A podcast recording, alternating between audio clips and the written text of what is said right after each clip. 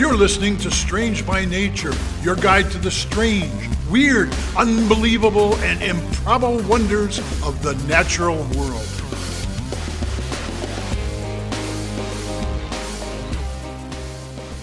Hello, everyone. Thanks for being here today. I am Kirk Mona, and I am joined today by Rachel Ginza and Victoria Thompson. We are all professional naturalists who together have scoured the world for weird and wonderful wonders just to please your mammalian brain's desire for novelty. Isn't that nice? Let's do this. Welcome back to the show, everyone. This is so exciting. Hi. Victoria's here. Oh, I'm so here. fun. Hey. Yay. So, for the next three weeks. I know. Yes. Ah, what a More what Victoria season. all the time. Ah. all right. Great way to end through the rest of 2023. It's going to be so fun. All right. So, I'm starting us off this week. I don't know about you both, but I resigned myself to periods of just random statements as a naturalist. I realize that some things Tell us tell us more about that. What do you mean? like like we've all been there it's when like we say something that is absolutely ridiculous especially out of context for whatever we might be teaching but it, it's necessary within context i mean i'm i'm thinking like how at Okay. one of I think our I'm following you. Yep. yeah like as like one of our old workplaces or one of our mutual workplaces has a board of quotes right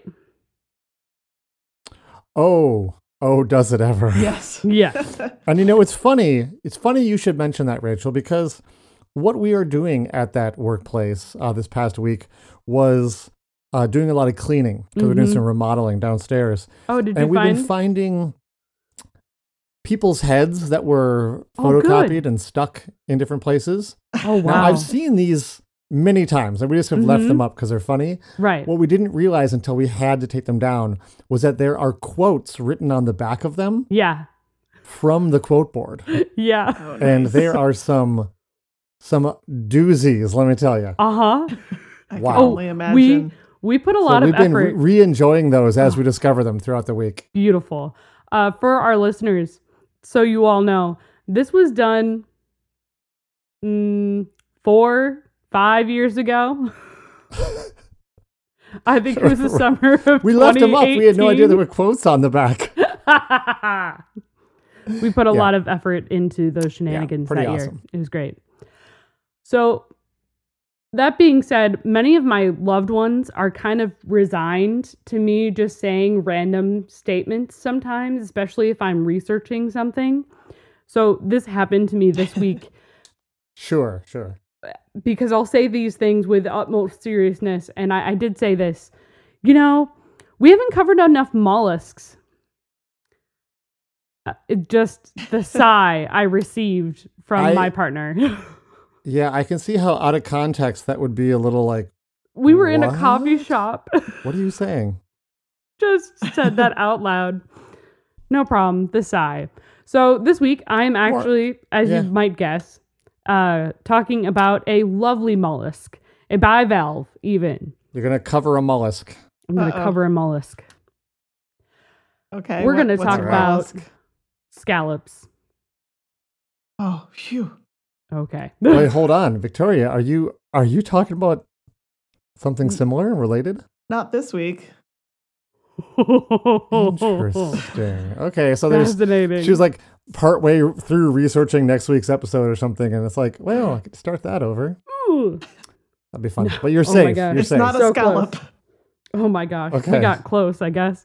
Um 149 episodes. Anyway, so far. I really love scallops. Uh, my personal favorite way to eat them is you sear them and you load them up with butter and just have a little bit of pinch of pepper and think we're not talking about how to cook scallops. But I will say, trying to research, if you just mean, type you scallops, are. it's just re- it, yeah, I am actually. I it's making me hungry. But researching is There's, wild. there's very don't few say animals, on this show where we just dive straight from what the animal is to how best to eat it. That's very rare on this show, I gotta say. Thank you. I tried to be I mean, unless we're playing, unless we're playing oh. Eat Ride Oh, Jacket. Yeah. exactly, exactly, yes. My goodness. Eat Ride jacket. People who are new to the show are like, what is Eat Ride Jacket? Look, people, you just gotta hang around long enough to find out. uh, check out our anniversary specials. All right. So Yeah. I don't want to go into recipes, but so scallops are related to clams. They have that hinge shell, like that classic sort of Sure. fan shaped shell that you find at the beach. Interestingly, scallops are only found in saltwater and marine environments. They are not freshwater species. They are found in every single ocean on the planet, which Huh. is very cool, but not any freshwater, which is fun. But Okay. makes me wonder where the fan shaped shells come from in freshwater environments, but that's a different episode. There's actually some debate to help Okay. give a little more clarity of what a scallop looks like. Uh, there's actually some debate if you look, think about that famous painting of Aphrodite uh, being depicted after Aphrodite was born, the Mm. goddess. There's Emerging some from the waves that on a emerging from the waves on a scallop shell is a Yeah. debate behind Gotcha. it. It We're talking be about the Botticelli but- painting, right? Yes. Yes. Okay. Botticelli's Birth of Venus, everybody. Google it. Thank you. So the sea scallop, there are an entire family of scallops that live throughout the ocean. One of their main predators is a starfish, which Mm. I don't Huh. I know Okay. we've covered starfish on the or sea stars on the store on the show before. And truly, I love them. I think they're really fun. And I know they're predatory, but I don't always think about them being predatory. If that makes sense. right. They seem so docile. exactly. So the one main predator is a sea star. But what I really wanted to talk Cool. about when it came to sea scallops in particular was well, so there are two really, really fun and kind of interesting facts about scallops. And one of which is that they are one of the only bivalves that are able to use, able to swim away. Right. They oh, use okay. Yeah, they, they, Yeah, don't 'cause have they, like- like, jet propulsion kind they of thing. use jet propulsion t- in order to swim Yeah. away so they get a little bit of water and push themselves into the open water and they've actually been shown to migrate a little bit which Oh. is Really? wild like they'll not like super long distances but they will migrate along the ocean floor which Is that why they're. Oh, Wild. go ahead. no go ahead what's Yeah. your question Is the fact that they can swim the reason that their hinge muscle is so big? yes that is one of the Okay. reasons yes Huh, For the longest time, I was really confused about like what was inside a scallop because hmm if you think about eating like a clam or an oyster or a Mhm. mussel, Right. uh, right. the part you eat does not look anything like a scallop. well you're eating No, a different part actually You're eating a different part. It took me a, Yeah. a longer than I would like to admit to to realize that. Yeah. With so the, scallop, part we're eating the muscle that closes the hinge. exactly. Whereas we're not doing that at all. We're eating uh, with uh, clams and oysters and such. We're eating pretty, another type of muscle, but it's like the it's part of the filter feeding part of the It's- oysters and stuff. It's basically all all of their body. yeah. Versus the You- scallop, you, it's I just will the note one you're muscle. playing pretty fast and loose with the term "we." Oh, I'm sorry, Kirk. I forget that you don't eat seafood. Yeah, That's okay. Kirk hates fish. Oh, he does. Well, Don't fish don't exist, so True. that's true. So we're all good. all right. And No we're such thing as also fish. bivalves are not fish. No. You hate They're things that mollusks. taste fishy. But there's seafood. Yeah, I hate. Yeah, anything that tastes of the sea. Yeah. Is it? Nope. We're not gonna. We're not gonna get into this. This will become. we don't whole know, need to go into my individual food psychoses here on the show. But, mean, um, Other We than kinda the one that we all to. share about pineapple, but Valid. uh, pineapple. Gross. Anyway, Ah. so like Victoria was saying, the hinge muscle is what we are actually eating. And because it's so strong, that is what they are using to help propul propulse Propel. propel them through the water. Um, they're able to get a little bit of water and jet themselves away from predators such as uh, sea stars, which is very interesting because they're one of the only bivalves that actually are able to quickly swim away. And Yeah, and I was- you don't need to go that Oh. far. no, you No. really don't. Sea Especially if they're not very it's quick. a slow motion chase. or like I mean, it's not just sea stars like octopi and octopus and such. We'll sure, eat them sure. too. They are quicker for, sure. Mhm. for sure. Which, by the way, I was watching a video of a scallop swimming, which is disconcerting, but it looked a lot like the clams swimming in SpongeBob. Just Oh, interesting. Okay. it kind of reminded me of that motion, except they're not like clapping closed. Now, getting back on track, because they're able to get away from a sea star, they have to be able to see the sea star in the first place. So they actually have something really interesting, which no other bivalve has. Oh, Scallops okay. have anywhere from 10 to 100 eyes Oh. along the edges of their Wha- shell. I, Wha- I had no idea. Yeah, I think I did know that, but I had forgotten that. It's kind of creepy. That is so it is cool. horrifying to see. Uh, I'm sorry, they can even I see you. they can absolutely see you, and it looks like they have little pupils and everything. It's so disconcerting.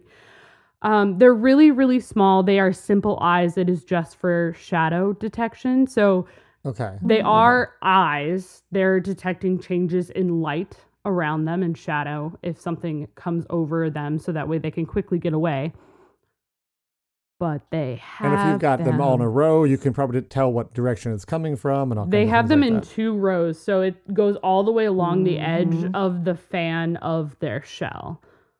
So they'll Okay. have like a row on top and they'll have a row on the bottom, like attached to some cilia and such. Just Thing. I'm looking at a picture right now and I'm very disconcerted. Attached to cilia, so like they're at the end of stalks, like a snail's eyes. Is that what you're saying?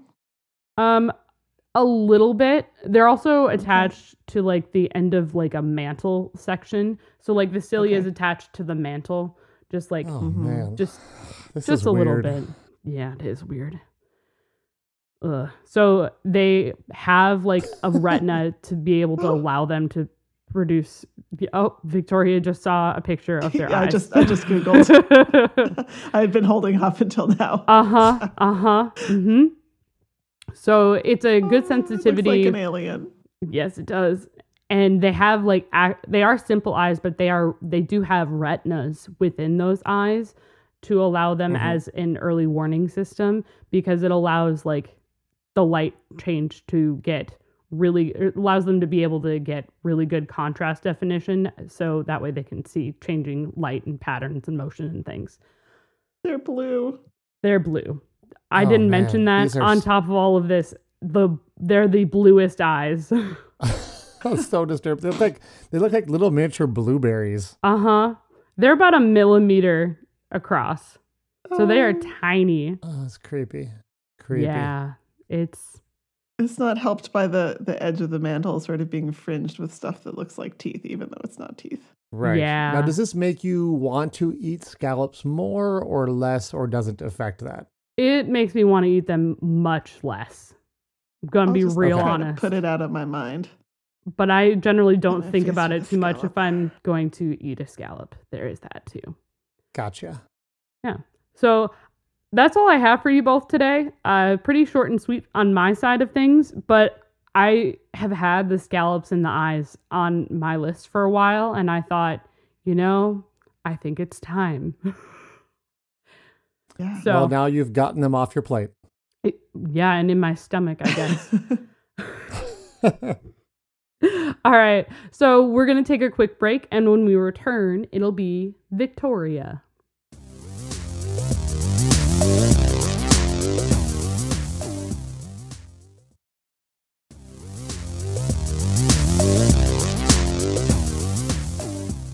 Hey, we're back.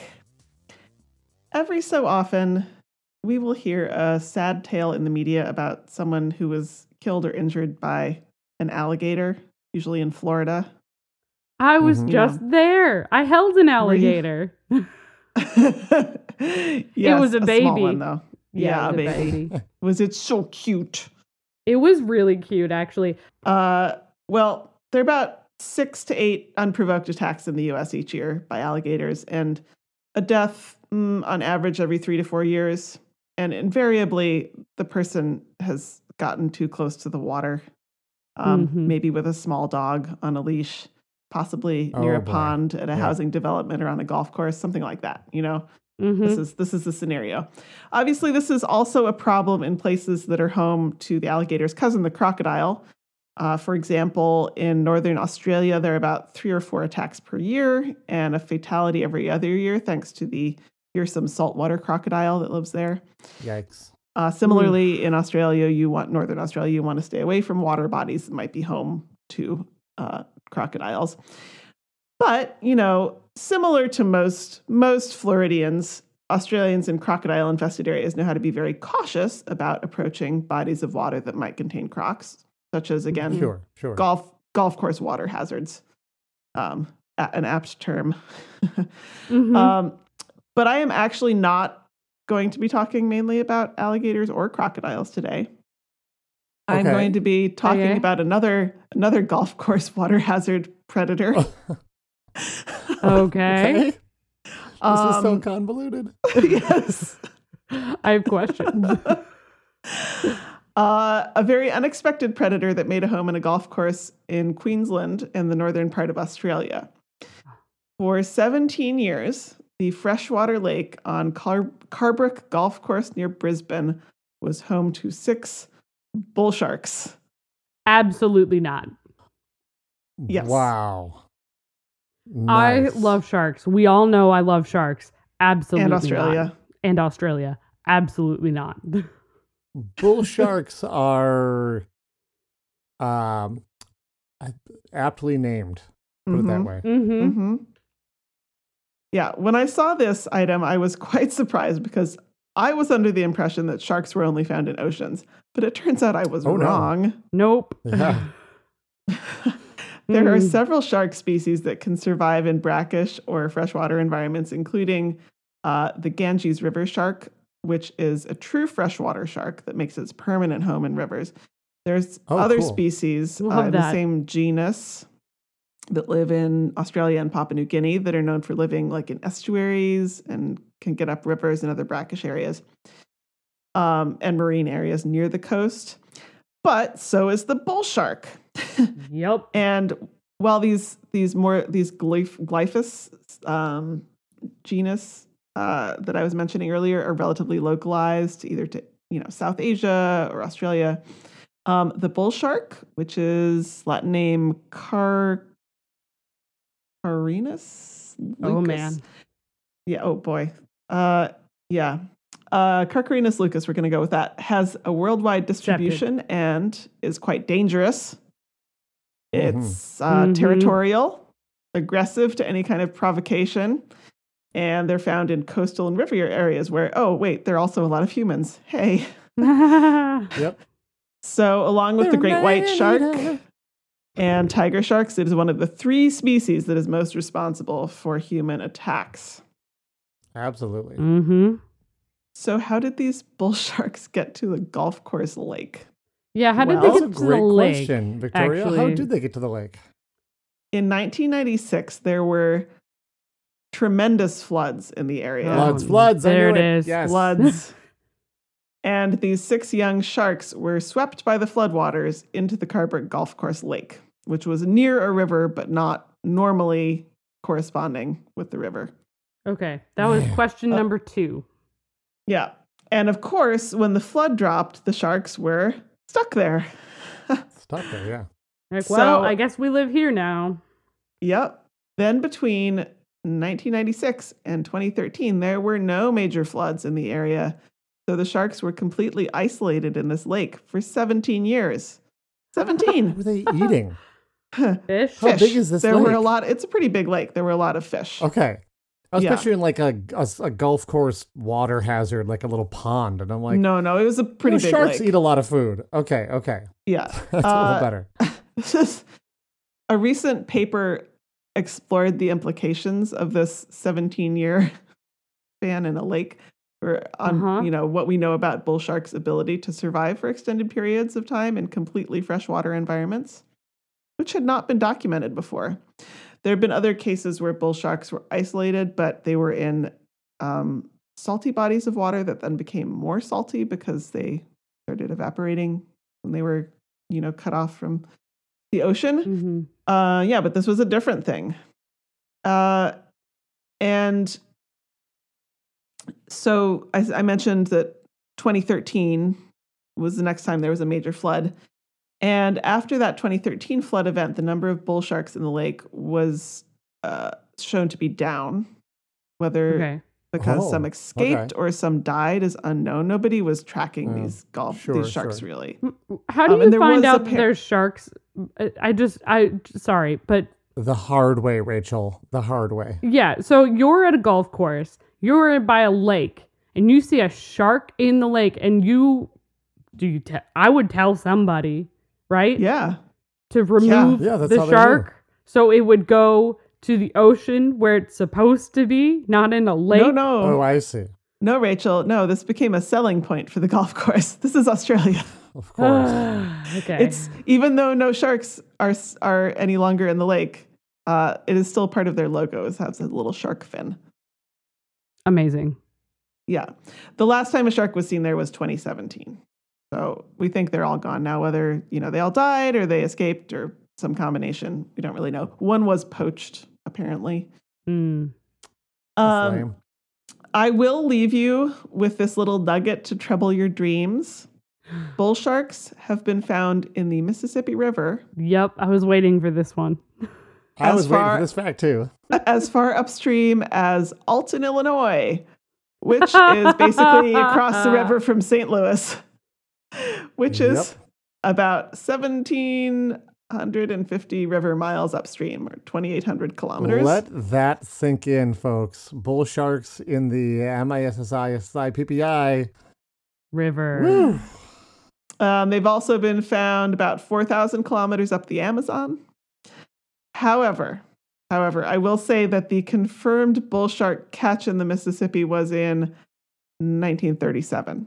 There it is. And dams now prevent sharks from going very far upstream Right. in that Yeah. river. Damn. I feel like Yeah. it also I mean, potentially they'd have to could wait get at too every cold. lock and Yeah, What'd you say, have to Rachel? Wait. Could it get too cold for them further up the north they go?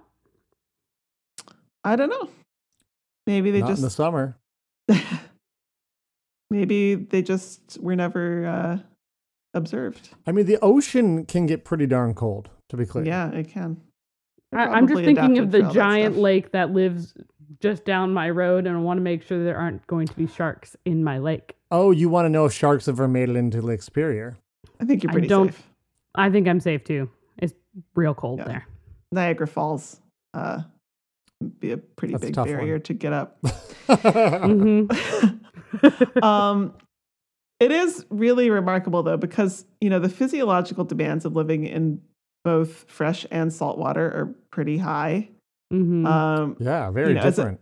as a fish in fresh water, your body has a higher concentration of salt in the surrounding water, so you're always having to get rid of water in order to keep the right osmotic pressure in your Mhm. body. Yep.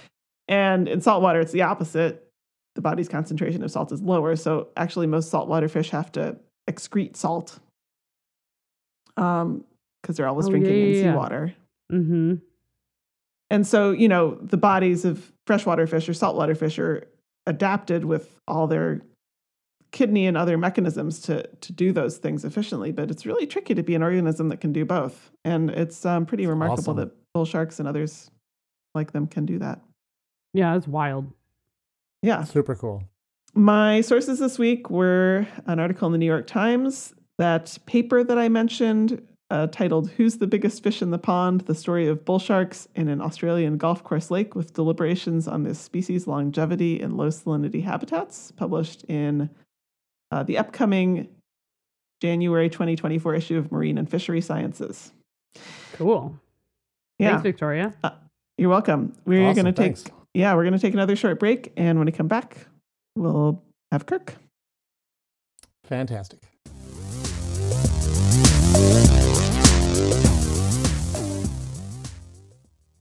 Hey, everybody. Uh, welcome back to the show. This week, I am starting uh, my segment off with a photo of an animal that I want the, the two of you uh, to look at. And I always feel a little bad about this because the listeners can't see the image and we have to tell, uh, you know, or have the other hosts like describe it. But in this case, fear not, uh, because neither Rachel nor Victoria is going to have any idea what they're looking at either. Uh, can the two of you please Great. look at this photo and uh, let me know what animal that is? Okay. Uh, This is an animal? Okay. It says step one, 95%, and it looks sort of like the static Kirk. used to get on your TV screen when Yeah. It looks like Yeah. the it, it looks in the like the lint um the lint that you take off of your lint catcher in your Oh, yeah. dryer.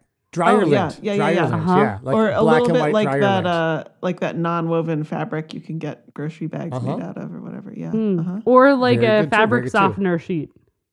That's really Yes, dirty. Exactly. now the Same- reason I, I should say the, the reason it looks like this is what you're looking at is an image that was 95%, which is what the 95% is that you referenced to the bottom there. 95% computer generated to basically be noise. Uh, it's using a technique called RISE, uh, which stands for Random Image Structure Evolution. Uh, it's Okay. basically a systematic way to repeatedly create images with specific percentages of noise in them. Uh, so in this case, this image is only 5% of the original image left. And it's like little Okay. blotchy bits. so you look if at it and I'm- you're Yep. like, If I'm squinting at it now, if I squint Yeah. at it, It's it like looks a a little bit like male genitalia or Uh-huh. possibly Oh, Loch dear. Ness monster. this Or is like, a like- Rorschach test here. that's what I was just thinking. I'm like, if I squint, it could also be like a giraffe without its head. Yeah. Sure, sure. Well, I'll tell you what, we're gonna we're gonna go up Um, because the idea of this is that um, this is part of a study to figure out can you identify what type of animal you're looking at, and the the random noise is meant to uh, uh, sort of simulate a dense vegetative cover. So in this Okay. case, Okay. 95% coverage, you really can't tell what the animal is. No. I'm going to have you go ahead and look at picture number two. See if that's any better. And I will say in these, the random noise is not the same in each one. It's, it's moving around and whatnot. The parts of the animal you can see are also moving around. So it's not like you're Oh, sort of gosh. building on each one. Each each picture is is slightly different in terms of the, the Not noise. any better. It looks Not any better, the right? same. Although the phallicness that was Yeah. perceived that's Is before gone? is Okay, good. disappeared. Yeah. The blotchy the blotchiness is just shifted around. So Uh-huh. Yeah, this is uh, this is ten percent of the actual data and ninety percent noise. So I'm going to send uh, have you look at this one here. This is eighty five percent noise, fifteen percent uh, animal. Yep, not much better, right? No. No. All right, how about we're going to go to eighty percent? You're now seeing uh, twenty percent of this is actually data that corresponds to the original image. Um, I'm gonna go with it's a butterfly, but I'm just guessing. I think it's a Okay. I could oh, see a okay. butterfly in that. or maybe like a scorpion. Ooh, I Or could Okay, a we're gonna, scorpion. we're gonna keep going. We're gonna keep going. This next one is actually If we a step five. This is seventy-five percent. Seventy-five percent noise. We're up to twenty-five percent now. That's actual data from the animal. Uh-huh. Mm. Goes to show how hard this is. Yeah. Also, just this for our looks like listeners too, this is wow. This is grayscale, so it is white and Sure is. gray and pixelated. And Kirk, this still looks like the inside of your dryer catcher. It Yeah. does. It Catcher. does. I'm sorry. This this one now is seventy percent noise, but that means thirty percent of the information on this picture is actually from the animal. Are we making anything out? no. Is it a it may be a flying squirrel, but that might be noise. Hmm. Right. Uh, I- I mean, I'm seeing maybe a little bit more of a longer curve type thing. that I hadn't Okay. seen before. We're going to go up higher now. Step seven, this is 65%. Um, it would really help if I could know, like, uh, what order this animal belonged to. Sure would, wouldn't it? Yep. Yeah. Yeah. Maybe I'm a gonna- I'm gonna- snake. A snake. Okay, you're getting a snake vibe? I'm. I'm seeing a curve. Maybe it's a newt. That could also be noise. I'm going to have you look at I'm going to have you look at one more. This is step 8. It's now 60% noise, uh, but 40% of actual data on this animal. And want to see if you're getting Mhm. any closer. I think it's a weedy sea dragon. Ooh, Weedy that sea could be dragon. Sea fun. dragon. At this point, I feel Could like be a what lobster. we're seeing is uh, sort of like staring at clouds, Yeah, and we're just seeing totally. what we what we want to see. I Mhm. Right. fully admit that. Yes. We're looking for the future. We're gonna go to step nine, I guess. Oh gosh. Hmm. It's it reminds me of those magic eye things. Mhm. Except Yep. Well, we're moving Uh, on to step 11, which is now 65% of the original data is in this picture. giant squid. Nope.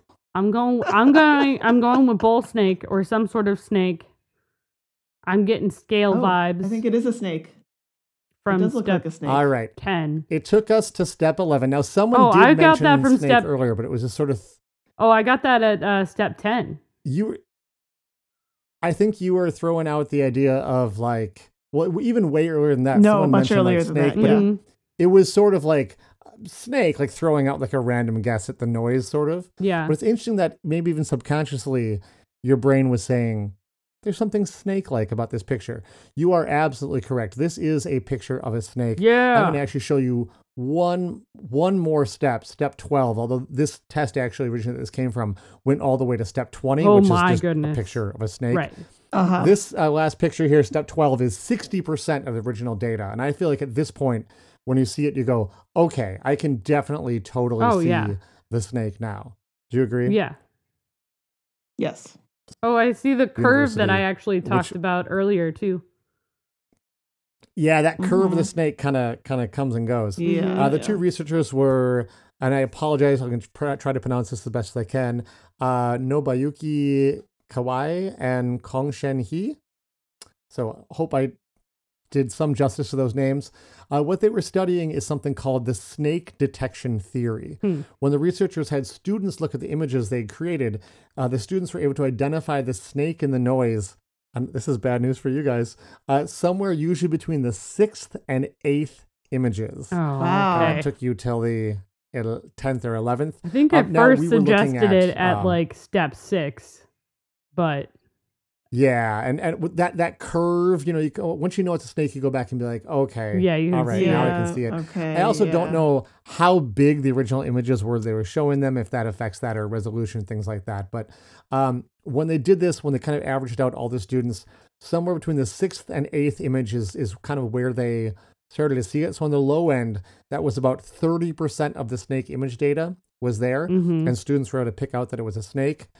Conversely, when it was an image of a cat, bird, or fish, on average, it took the students until the ninth or tenth image to see the animal. And the ninth image, which again is on the low side, would be 45% of the original.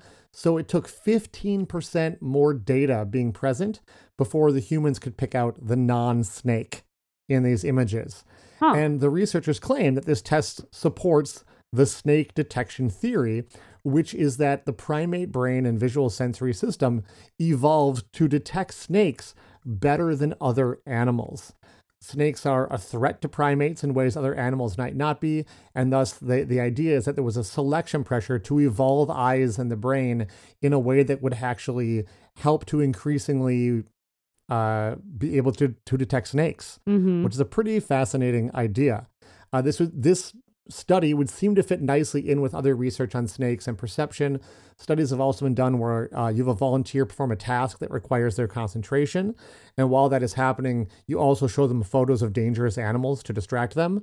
And photos of snakes have been shown to be far more distracting to humans, which seems to indicate that our brain is keyed in on and preferentially giving special attention to snakes over other dangerous animals, like say a, a shark or a tiger or something like that. Now, there's also a hypothesis, albeit I don't know it can be ever be proven, but it's the idea that the shushing noise we do to quiet down a baby, like shh, shh, Mhm. is supposed to sound like a snake hissing. And it works to quiet babies down because the primate brain evolved to make babies quiet when they hear that noise. Uh, presumably, the ones that cry when they hear hissing got eaten and taken out of the gene pool. Again, Mhm. uh, interesting hypothesis. I, yeah, there, there's th- well, and there's really no way to test that out, right? right? So it's like I, I don't know, but that's Okay. it has been proposed as a possibility. Well, Uh, so Mm. what I've heard about shushing is that it mimics the sound of like the mother's bloodstream in the uterus. And so that's much more likely. That the was my exact shushing same takes thought. the baby back Hearing to the womb. But exactly. who knows? hmm Yeah, that that's I'm I'm right there, right there with you. And on that note, the question has to be asked: Does this research show what it claims? Does being able to pick out snakes earlier in these degraded images mean we evolved to be better at picking snakes out than other animals? And I'm going to give a strong maybe. hmm So the researchers in this case clearly think so, but we always need to be looking for other explanations. And there is another explanation. Maybe snake camouflage just isn't that good, right? Yeah. so it is equally likely in my mind that the reason we can pick out snakes from the environment is that we, they are limited by the shape and composition of their body. They are composed of long of a long straight line, and straight lines are always easier to pick out in nature. Even even if that um, line is c- curved, it's a hard edge, and hard edges stand out. Camouflage is most effective when it breaks up or hides the outline of your body. If you're a furry mammal with multiple limbs, or a bird with wings and legs and a head and all these feathers, there are opportunities to manipulate not only the color of your body, but also the shape. And fur and feathers are also able to be used to blur the edges of an animal, making Yeah. it harder for our brain to separate it from the background and foreground noise. hmm So even with good patterns, snakes are fundamentally always sharp edged objects. They're composed of a long line, and it could just be that lines are easier to pick out than fuzzy shapes, right? Yeah. Yep. Yeah. There's also a limitation, I think, in this study, uh, in that it is obscuring an animal using random noise. And the researchers make a claim, which they don't back up in the paper, that this random noise is a good simulation of vegetation. And I Is it, don't buy it. though? No. think I so. don't. Yeah, I don't buy it. I and also I've taught enough about animal camouflage as a naturalist to know that camouflage is often very specific to habitat, and not all habitats are the same. Animals have preferred vegetation types they like to hang out in that is good for their camouflage, and camouflage has evolved to mimic specific patterns and colors. And showing black and white images of animals with just a general generic noise mixed in does not replicate what occurs in nature because animals are not hanging hanging out in random vegetation. No. There is intention behind Yeah. where they hide. There's intention behind how they position their body. There's intention behind how much of it they let be visible, right? Mhm. These things are Yeah. all not controlled for in this experiment. And camouflage is as much about behavior as it is about color and pattern. And what I think this study has actually shown is that humans can pick sharp lines out of noise better than they can pull fuzzy shapes out of noise. Uh, that certainly has implications for how well we can see snakes. But in the end, I'm just not convinced this particular study is proof of the snake detection theory. I think there's simply too many confounding factors and alternate explanations that the researchers failed to eliminate. Now, the What- researchers do note in their paper that humans can pick out the diamond shapes of scales very quickly, and only snakes have those shapes. Uh, and Mhm. this has been shown through other research. So I guess I have to say, when I go back and look at the earlier images in, in the sequence, like even numbers like three and 4 Mhm. when there's there's no body shape, if you know it's a snake, you can kind of go, you know, I do notice some kind of diamond patterning, Some Yeah. sort The of noise, scale looking thing. which is interesting. Yes. Yeah, exactly. But you know, fish have scales too, so I, I don't know. Um, I did definitely see the diamond pattern before I saw the outline of the snake. So maybe that makes their point. I don't know. Uh, is the snake detection theory legit? Again, maybe. it's hard to say at this point. There are lines of, of evidence, multiple lines of evidence that seem to indicate there may be something there. And in that sense, this study can be taken as part of an emerging pattern that seems to indicate there might be something to the theory. Um, but as a standalone piece of evidence, I'm simply not convinced yet. Yeah. But you know what? That's how science works. Mhm. Incremental progress and multiple lines of evidence that maybe on their own wouldn't be sufficient to convince you of a theory. But when all the lines of evidence kind of are pointed to the same place, that eventually, you know, they point us to our best current understanding of what we think is going on. So it's kind of a cool metaphor for just how science works.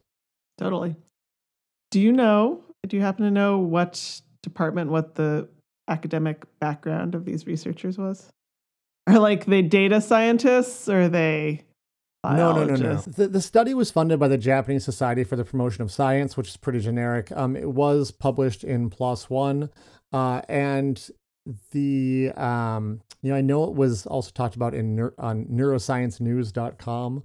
Um, so you know they may be studying neuroscience, um, but Yeah. it does not uh, doesn't actually say. But they're you know they're not necessarily they're coming at it from a, a different perspective than maybe Right. someone like myself might come uh, at it. And uh, that brings me to actually my citation for this. Um, everything I had was from this actual research paper. If you want to check out all the Im- all the images uh, and and read about this whole thing, it was called "Breaking Snake Camouflage: Humans Detect Snakes More Accurately Than Other Animals Under Less Discernible Visual Conditions." And uh, yeah, no, I, I agree with that. Uh, and that is from the October 2016 issue of One. Cool. Thanks, Kirk. Well, Yeah, thanks. That Pretty weird, Interesting. you know. Wild. Yes. You know to pick snakes out is pretty useful. I mean, yeah. That's fair. Well, if you like snakes, I hope you find some. If you don't like snakes, I hope you're able to avoid them. And thanks for uh, tuning in for another episode. Thank you. See you all next week. Bye. Thanks everyone for listening to today's show. Be sure to subscribe. New episodes drop every Wednesday, and we love sharing this strange world with all of our listeners. If you would be so kind as to leave us a five star review, that would be great. It lets other lovers of the strange discover the show. You can reach out to us on social media by searching for Strange by Nature Podcast on Twitter, Facebook, and Instagram. You can send us an email as well. Our address is contact at strangebynaturepodcast.com. If you want more information about the show, you can also check out our website, which is strangebynaturepodcast.com. Until next week, get outside, stay curious, and embrace the strange.